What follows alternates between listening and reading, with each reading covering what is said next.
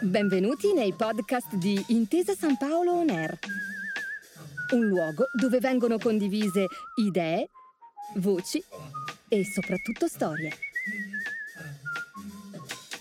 Buon ascolto.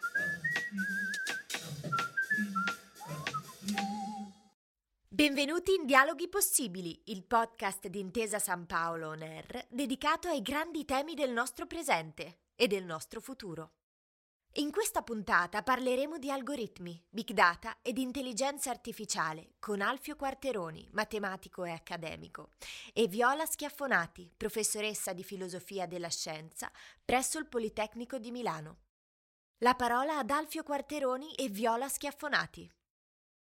Oggi si parla molto di algoritmi, si parla della loro importanza, la loro criticità, eh, soprattutto in relazione all'intelligenza artificiale eh, e quindi conviene proprio partire dall'intelligenza artificiale. Non è semplice definire cosa sia intelligenza artificiale.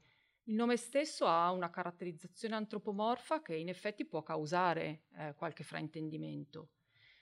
Bene, in termini molto generali potremmo dire che l'intelligenza artificiale è la disciplina che appartiene all'informatica e che studia i fondamenti teorici, le metodologie e le tecniche che permettono di progettare sia sistemi software sia sistemi hardware, che sono mh, almeno in linea di principio capaci di fornire a un computer delle prestazioni che sembrerebbero essere di esclusiva pertinenza dell'intelligenza umana.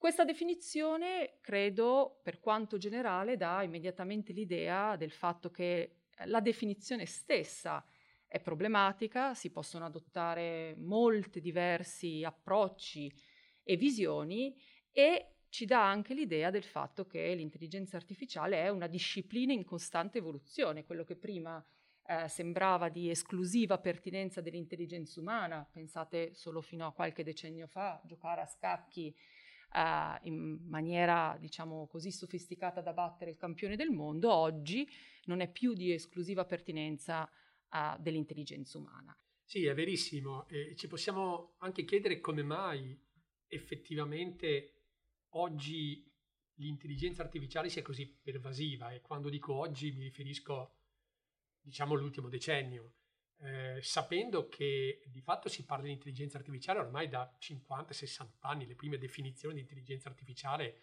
risalgono veramente agli anni 60. Allora perché oggi eh, eh, riscontriamo, siamo testimoni di questo sviluppo impetuoso? Ma è un po' difficile rispondere, ma direi che sostanzialmente si possono identificare tre fattori, tre fattori principali.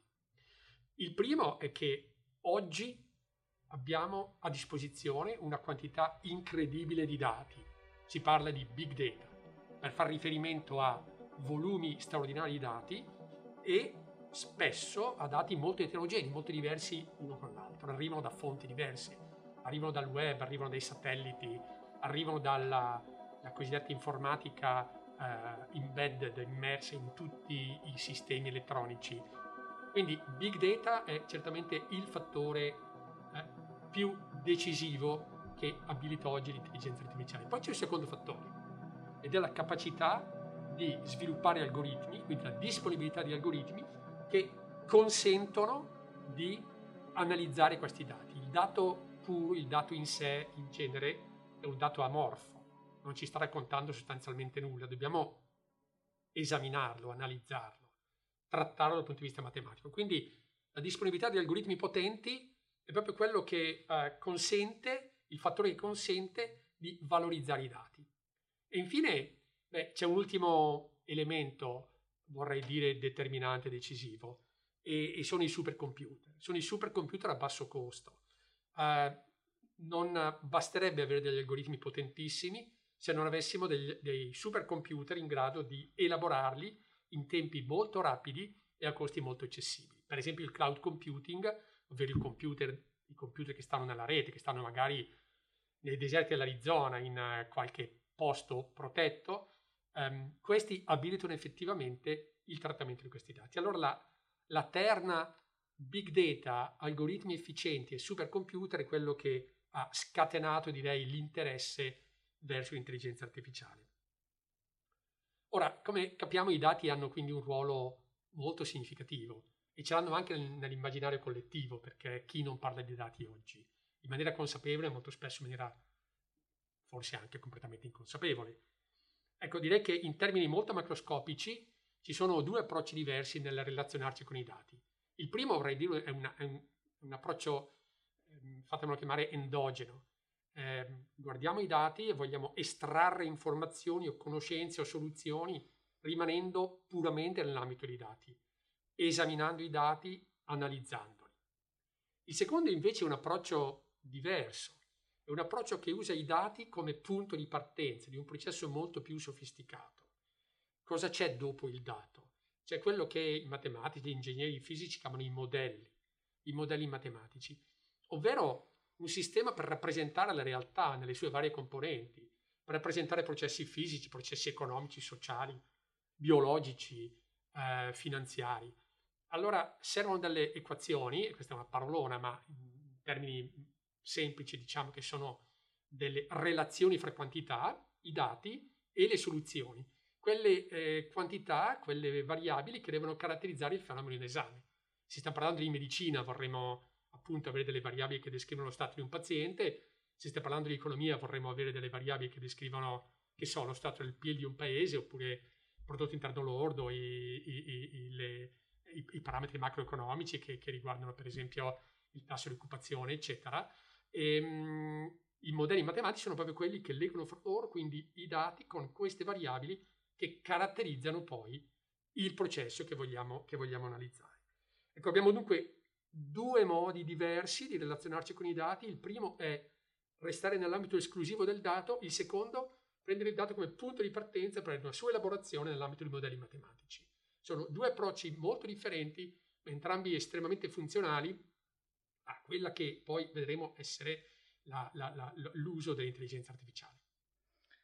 Bene, dal punto di vista storico-filosofico potremmo uh, vedere questi due modi di guardare ai dati e di relazionarci con essi, uh, facendo riferimento a due paradigmi che uh, hanno giocato un ruolo molto importante, in particolare per la nascita della scienza moderna nel XVII secolo.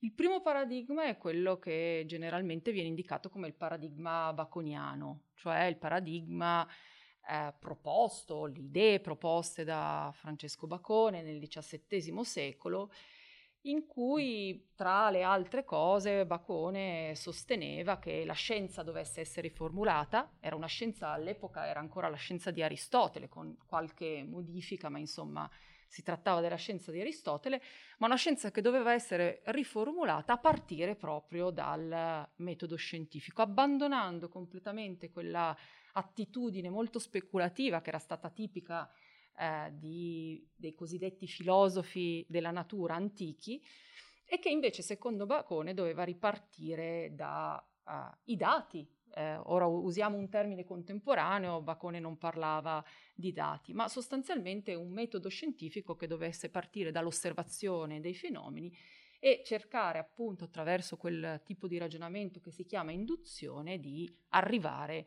a delle generalizzazioni. Però questa mh, idea del metodo baconiano potrebbe a grandi linee essere ricondotta proprio all'idea della diciamo, mh, importanza o predominanza dei dati come punto di partenza eh, di una certa concettualizzazione. Dall'altro lato, prima si parlava di modelli e quindi del ruolo dei modelli nella intelligenza artificiale odierna, ma in generale diciamo nella produzione della conoscenza scientifica, questo uh, tipo di approccio potrebbe essere invece fatto risalire a Galileo Galilei, che da un lato è così è considerato uh, da tutti il fondatore, uno dei fondatori della, della, della scienza moderna, e spesso diciamo anche sbagliando si dice che appunto anche Galilei ha insistito per ritornare a una predominanza dei fatti, dei fenomeni, delle osservazioni rispetto alla, te- alla teoria. In realtà non è esattamente così, perché proprio di modelli, di teorie, di concettualizzazioni invece Galilei parla in molti suoi passaggi, in molte sue opere, e più che diciamo una contrapposizione da un lato diciamo fra i dati e dall'altro fra teoria, eh, Galilei preferisce parlare dell'equilibrio tra quelle che lui richiama le certe dimostrazioni e le sensate esperienze. Cioè le certe, le dimostrazioni necessarie, come scrive in questa famosa lettera a mm, Madama Maria Cristina di Lorena, sono, diciamo, le dimostrazioni necessarie sono tutta quella conoscenza. Oggi parleremo in termini di modelli, quella conoscenza teorica che serve a guidare anche l'osservazione, anche la relazione con l'esperienza. E infatti le esperienze non sono mai delle esperienze, diciamo, pure, non mediate, non filtrate, sono delle esperienze sensate, cioè riviste alla luce delle teorie, alla luce delle concettualizzazioni, alla luce delle dimostrazioni eh, necessarie.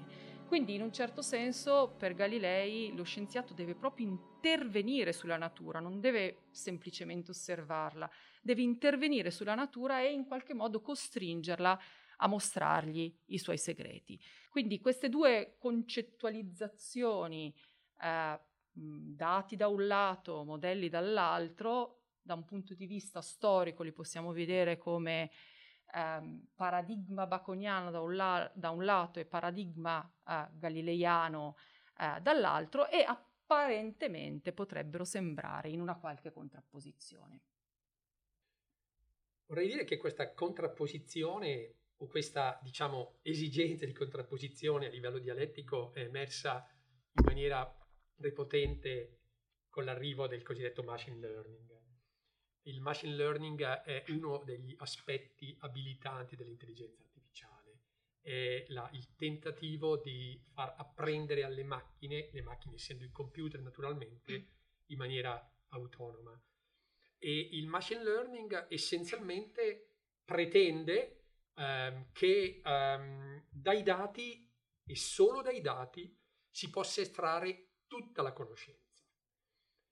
E l'idea è proprio questa addestrare la macchina, il computer, quindi fare training, come si dice in questi casi, sulla base di un certo insieme di dati. Um, un esempio classico è quello del riconoscimento di un'immagine. Eh, vogliamo che il computer riesca a capire davanti ad un'immagine se quella corrisponde, che so, ad un gatto oppure a qualcosa di diverso. Allora evidentemente si parte da un insieme di immagini, alcuni saranno gatti, altri non saranno gatti, diciamo che quelli che sono gatti, quelli, alle immagini dei gatti si associa un numero, diciamo 1, alle altre immagini, siano esse cani, mele, case, qualunque cosa, si associa il numero 0 e questo è quello che serve al computer per fare eh, addestramento training. Dopodiché, con gli algoritmi dell'intelligenza artificiale e in particolare del machine learning, si pretende che il computer sia in grado, davanti ad un'immagine completamente diversa, di capire se eh, questa sarà l'immagine di un gatto, in quel caso il computer ci dirà 1, oppure se sarà l'immagine di qualcosa di diverso, in quel caso la risposta sarà 0. Allora è un mondo, come si capisce, che è completamente esperienziale. Si parte dal dato, si vuole restare nell'ambito del dato e si vuole che, anche indipendentemente dal contesto che ha generato quel dato, il computer sia in grado di cavarsela in maniera autonoma. L'altro approccio è quello in cui invece si tiene conto del contesto, del contesto che ha generato il dato. Vogliamo sapere se quel dato, per esempio un dato di velocità, se un dato che rappresenta la velocità, che so, di automobili su un tratto eh, della, di un'autostrada, piuttosto che siano velocità generate dallo scorrere di, della, della, della corrente in un fiume, piuttosto ancora che siano velocità dell'aria che è mossa dalla presenza, per esempio, di un aereo. Ecco, nel caso della machine learning non si tiene conto di questo contesto, si guarda il dato in maniera assolutamente asettica.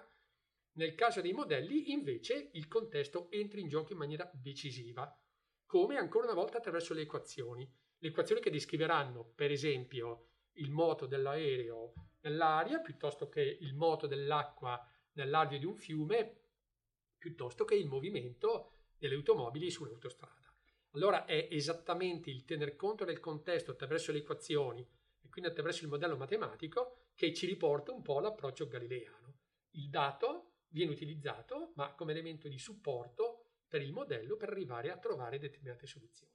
È come se il metodo induttivo e deduttivo si mettessero in sinergia, in maniera assolutamente eh, simbiotica, per cercare di estrarre il più possibile informazione dai dati nel contesto tuttavia che ha generato quei dati. Uh, se vogliamo un po' banalizzare, possiamo dire che nell'ideale del machine learning, quello che pretende che tutta l'esperienza, che tutta la conoscenza sia estratta dal dato, quindi dall'esperienza, è come se potessimo dichiarare di fare a meno dei grandi scienziati del passato, quelli che invece hanno interpretato la natura o i processi attraverso equazioni, che so, Newton, Galileo, lo stesso Galileo, Keplero, eh, Maxwell, Schrödinger, eccetera, eccetera. Oggi, con l'intelligenza artificiale rappresentata dal machine learning, potremmo cullare l'ambizione di riscoprire, che so, eh, le traiettorie ellittiche dei, dei, dei pianeti eh, senza bisogno di teoria, senza bisogno di equazioni, ma sulla semplice base esperienziale. Ovviamente si capisce che ci sono dei limiti eh, intrinseci, vorrei dire, a questo approccio. E in un certo senso questa contrapposizione non è neppure proficua perché in qualche modo mette eh, o divide eh, due modi di fare scienza che nella realtà non sono poi così tanto divisi. Qualche anno fa, proprio su questa scia dei risultati del machine learning, dell'apprendimento automatico, qualcuno ha sostenuto in maniera provocatoria che la teoria è morta, eh, qualcuno sostiene appunto ancora oggi che si possa fare scienza solo appunto partendo dai dati. Ma come il grande filosofo della scienza Karl Popper che visse nel XX secolo eh, ricordava sempre, eh, la scienza è intrisa di uno sfondo teorico, metafisico per usare una parola filosofica ed entrando in aula ai suoi studenti della London School of Economics diceva ma se io vi dicessi osservate eh, così fuori da qualsiasi contesto, che cosa osservereste, da che cosa partireste?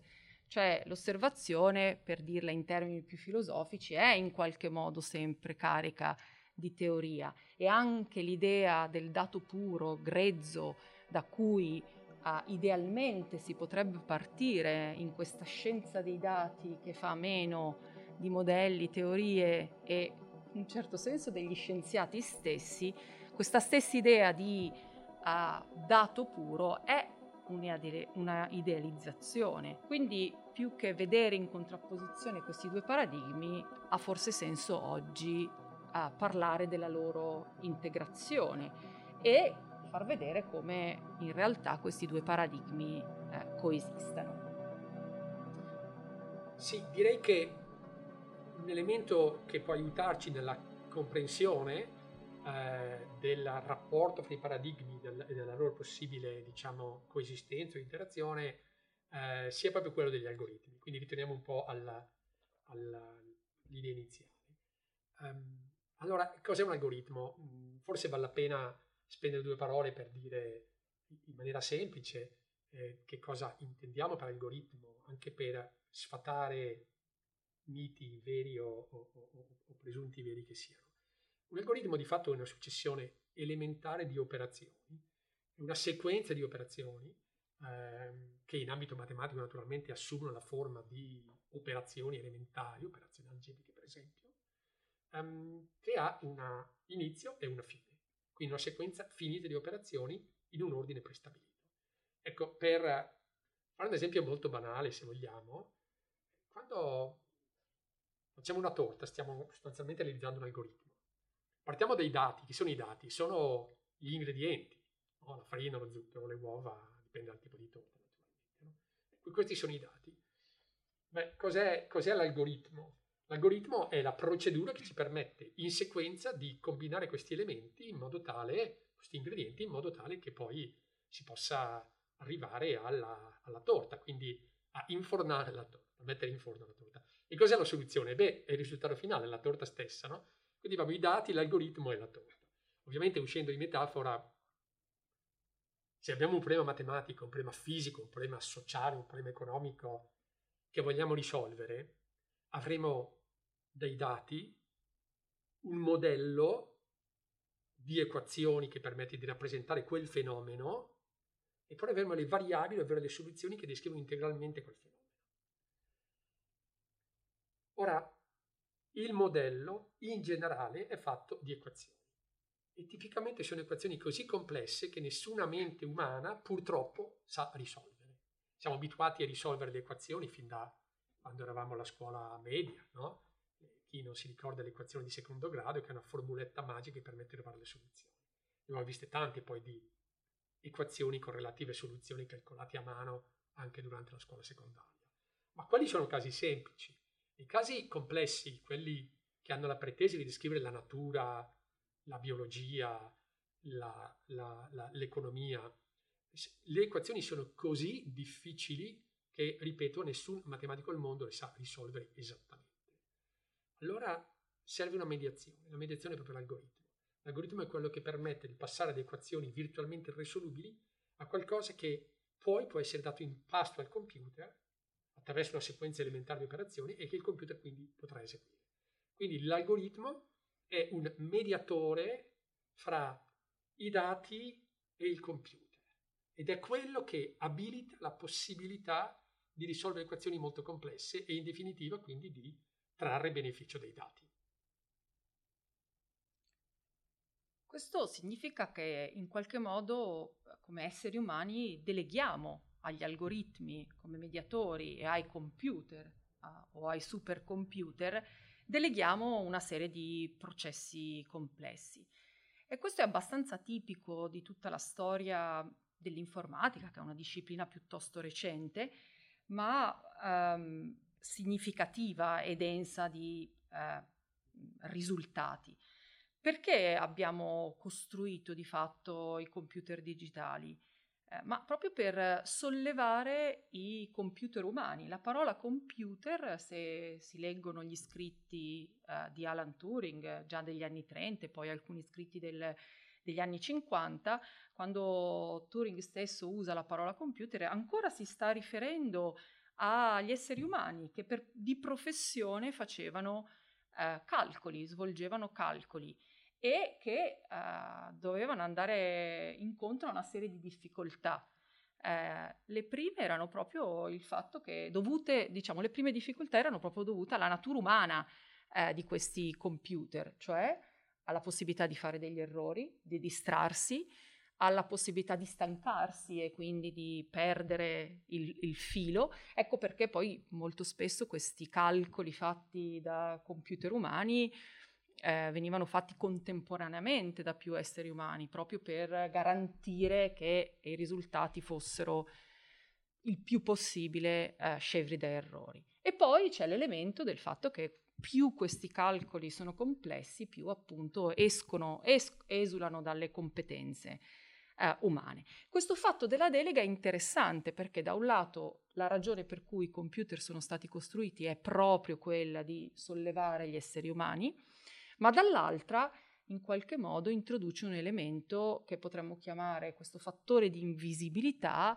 per cui la maggior parte delle operazioni che avvengono nei computer sono operazioni invisibili.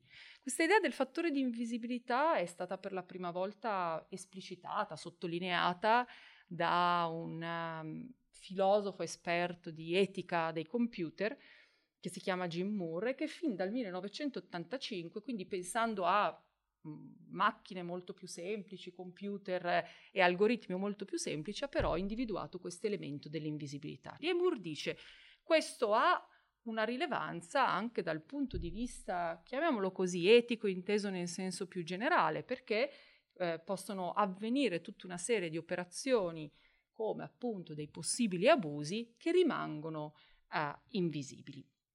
Questo è un punto importante perché Uh, a lato del discorso dei due modelli, dei due diversi paradigmi, dati e, da un lato e teorie e modelli dall'altro, eh, credo occorra introdurre anche un tema eh, che oggi interessa tanti e mh, viene quasi quotidianamente sollevato nel dibattito pubblico, che è il tema della responsabilità.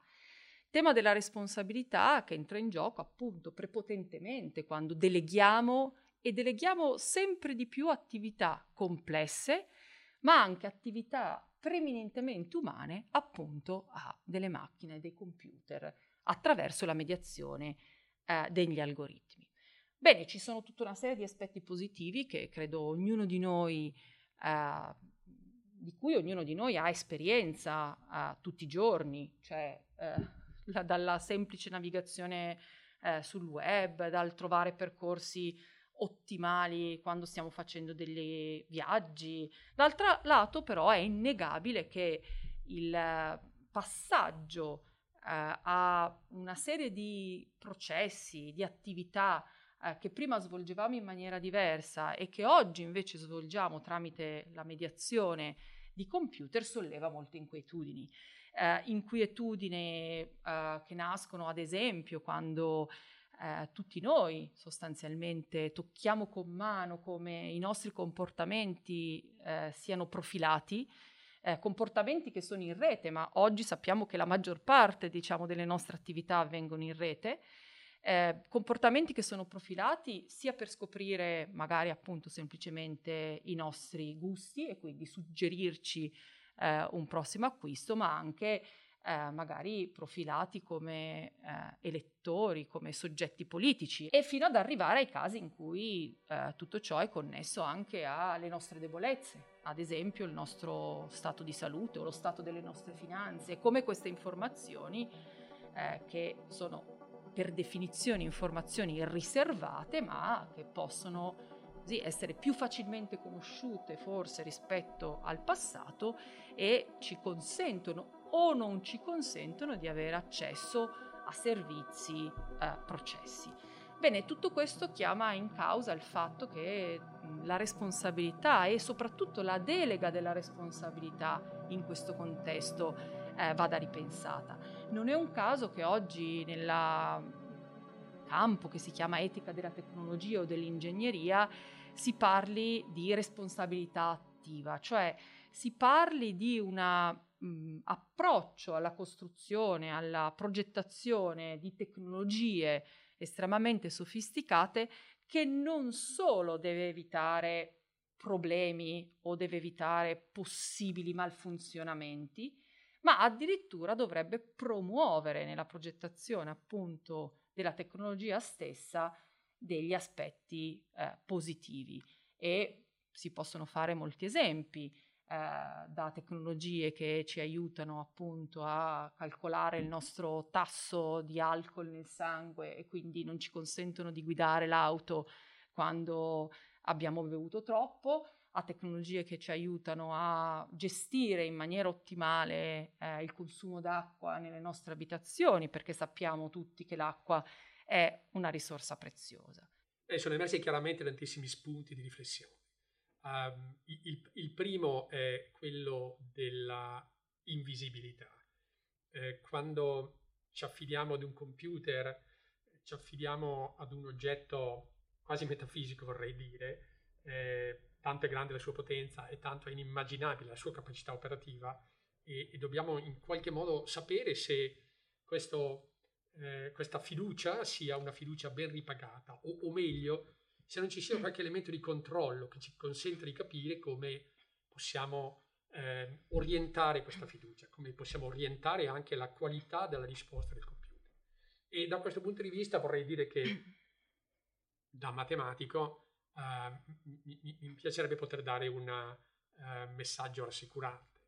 Il computer uh, fa sostanzialmente operazioni, tantissime operazioni, in, in brevissimo tempo, le fa sbagliando inevitabilmente perché ha una sua, come dire, dimensione finita. Se vogliamo fare un esempio veramente molto elementare, se pensiamo al numero 1 diviso 3, quindi un terzo, un numero molto semplice che tutti noi possiamo dominare in maniera assolutamente tranquilla, beh, il computer per sua struttura non avrà la possibilità di rappresentarlo e quindi di trattarlo in maniera esatta, perché 1 diviso 3 è un numero che ha un numero infinito di cifre dopo la virgola, diciamo, è 0333 all'infinito, come tutti sappiamo, e per quanto grande sia un computer non sarà mai infinito, quindi dovrà troncare questo tipo di sviluppo.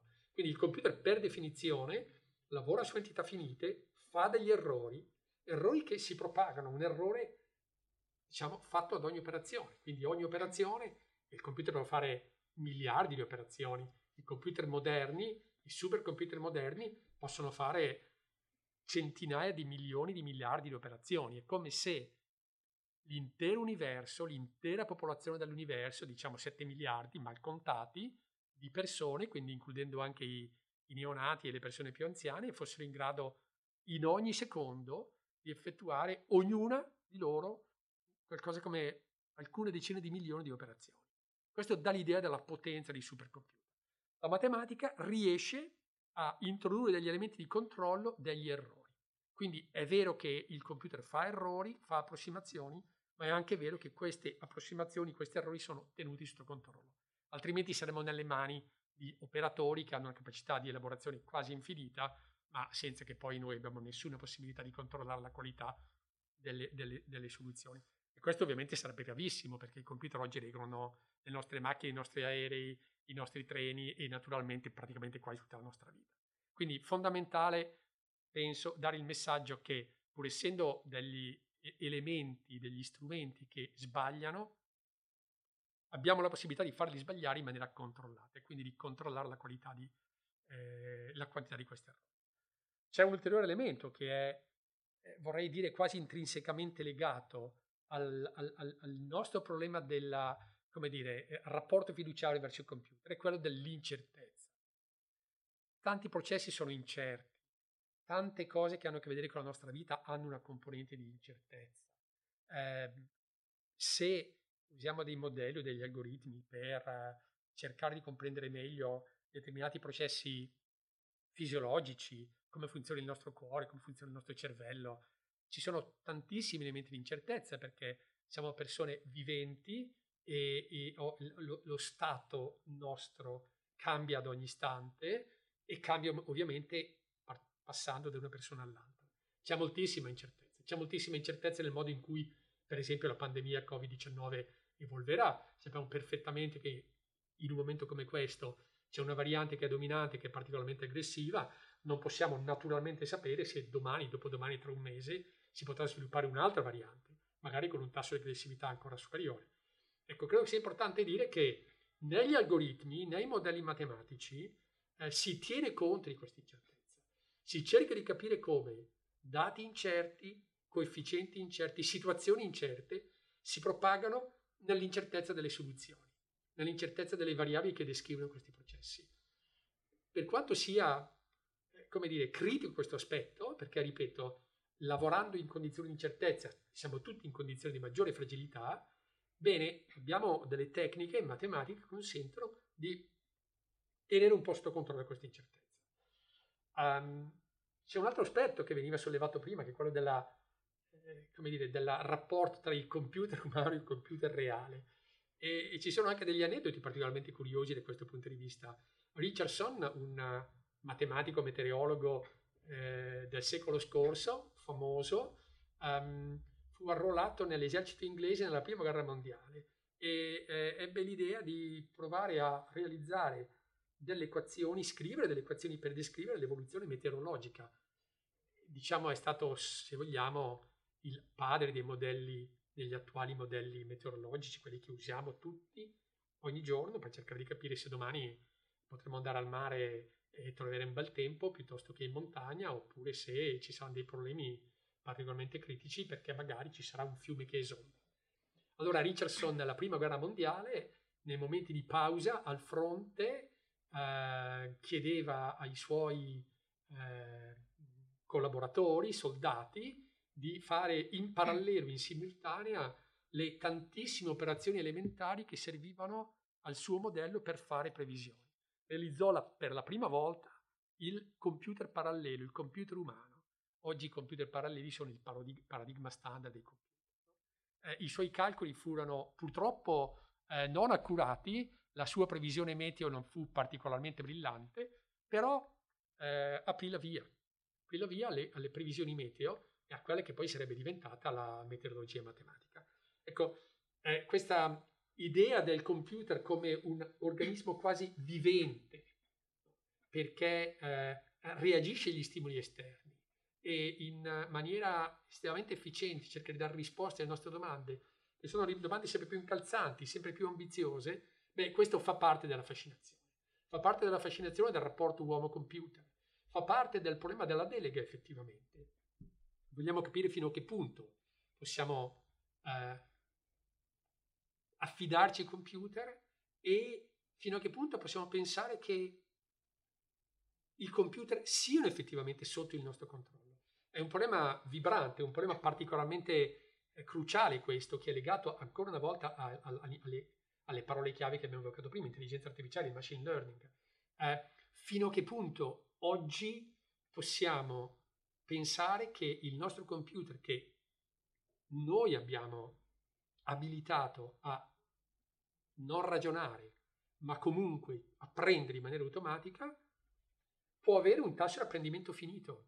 Qual è il confine fino al punto dentro il quale il computer può spingersi? Quali sono le frontiere che sono valicabili e quelle che sono invalicabili? E questo penso che eh, ponga a tutti noi, a noi diciamo beneficiari di questi algoritmi, ma anche a, a, a, a, noi che siamo nel mondo accademico, nel mondo della ricerca, quindi che sviluppiamo tecnologie nuove e algoritmi nuovi, eh, capire fino a che punto possiamo pensare alla fine di tenere tutto questo sotto controllo.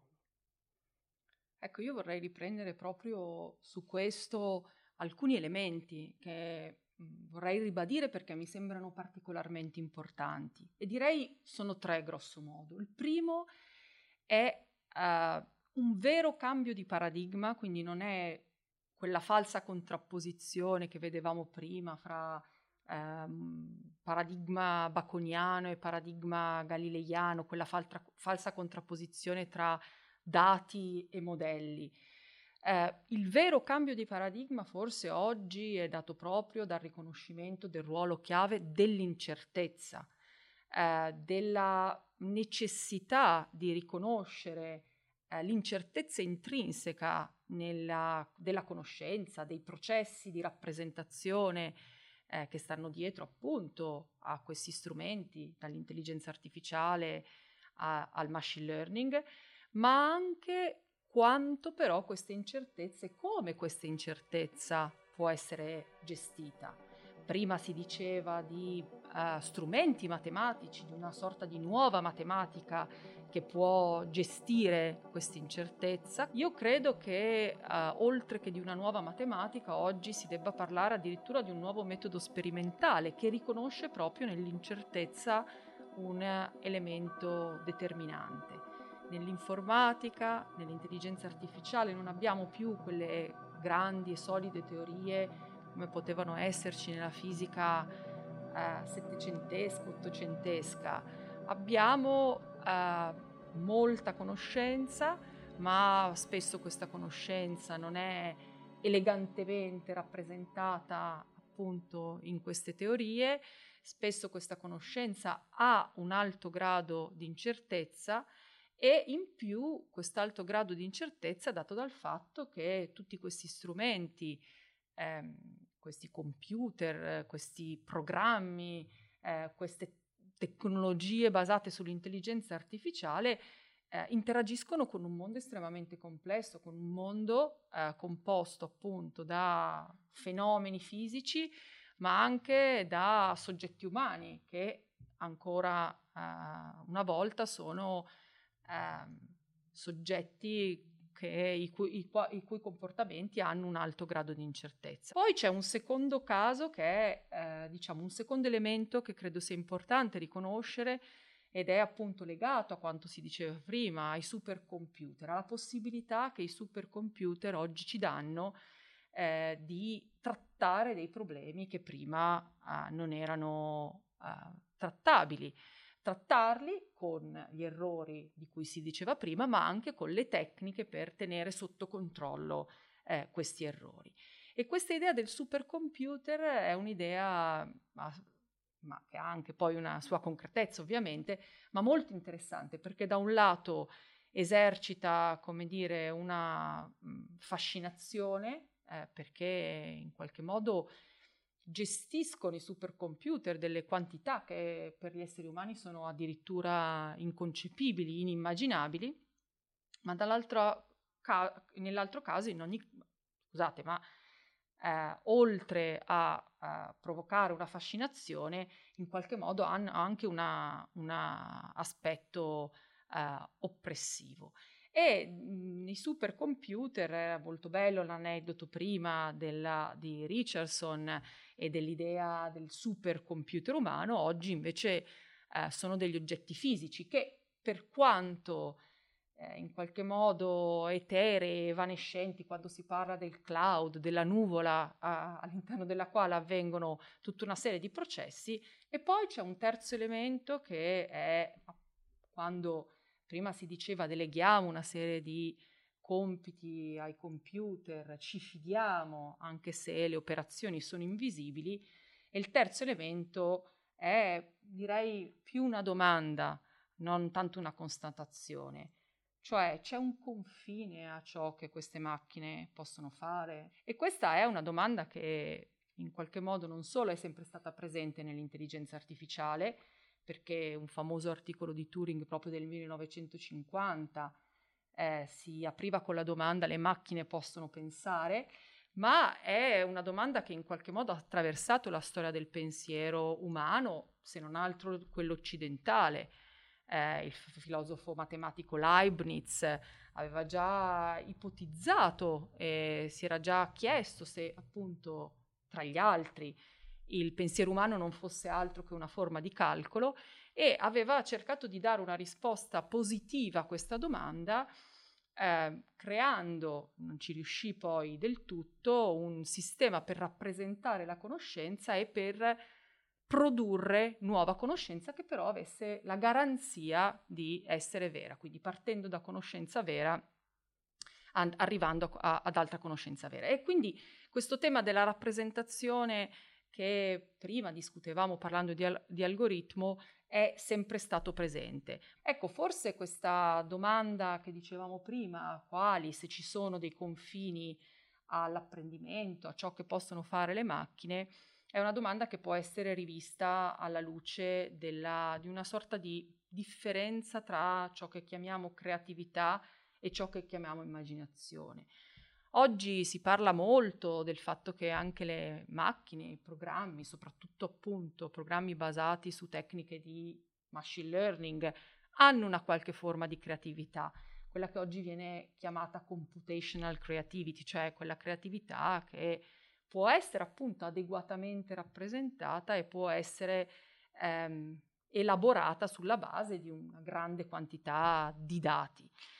Eh, bene, forse allora nel caso degli esseri umani è bene parlare di immaginazione, che è un concetto difficile eh, da definire, ma l'immaginazione è una capacità mentale che è molto spesso evocata eh, e che forse più che una singola definizione include una varietà di fenomeni anche molto eh, diversi tra loro. Ecco, forse è proprio questa immaginazione che segna il confine, perché l'immaginazione rimane una prerogativa sostanzialmente umana, proprio intesa come capacità mentale. E forse è proprio di questa immaginazione che oggi abbiamo bisogno per immaginare nuovi algoritmi, per immaginare una nuova matematica, per immaginare nuove soluzioni a problemi, sia vecchi sia nuovi, e per immaginare anche nuove forme di responsabilità in cui la delega di certi processi e di certe attività tipicamente umane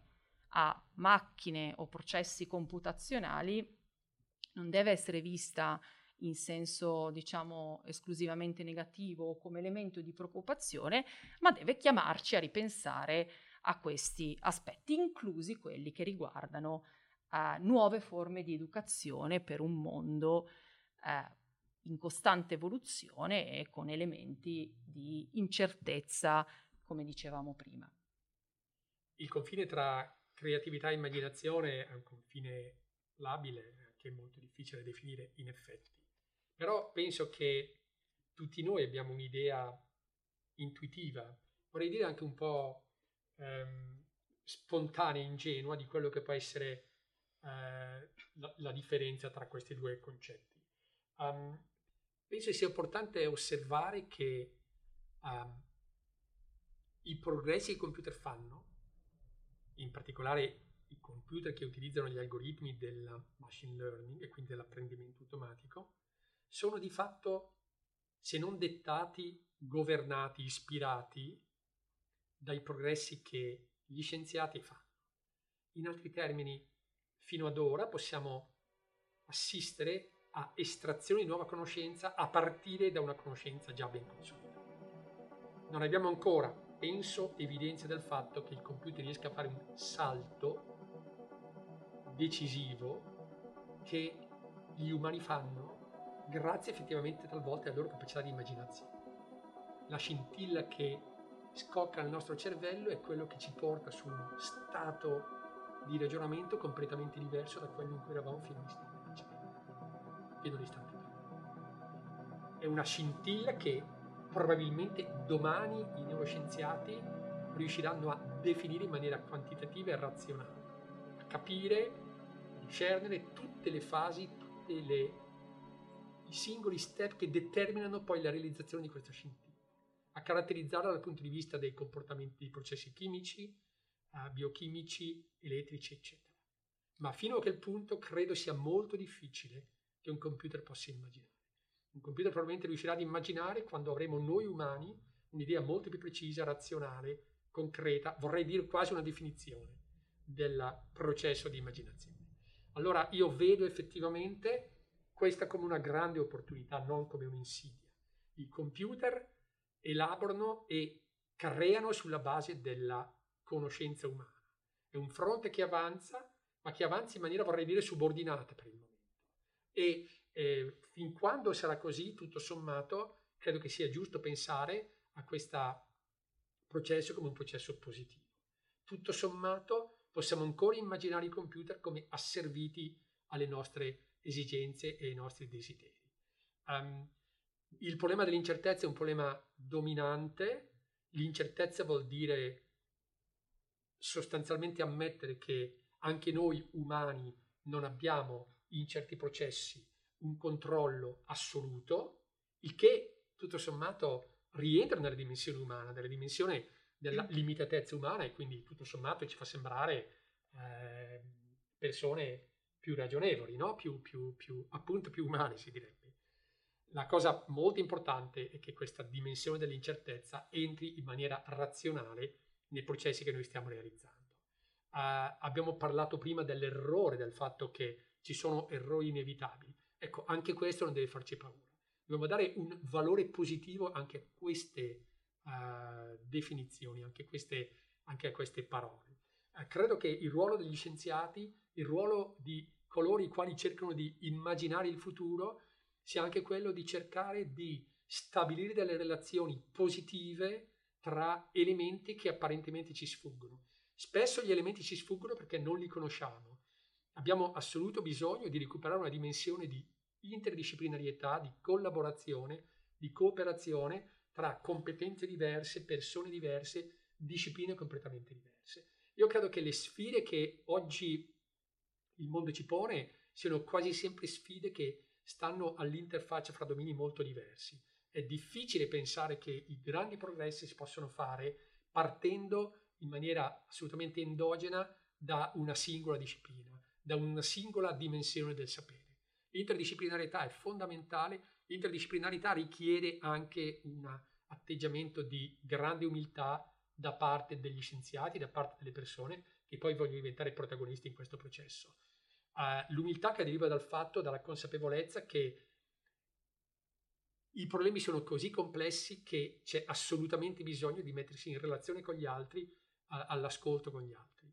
Uh, non c'è spazio per una scienza divisiva, non c'è spazio per una, eh, come dire, una, una, un, rapporti umani tipo divisivo. C'è assolutamente spazio per rapporti umani di tipo cooperativo e condivisivo.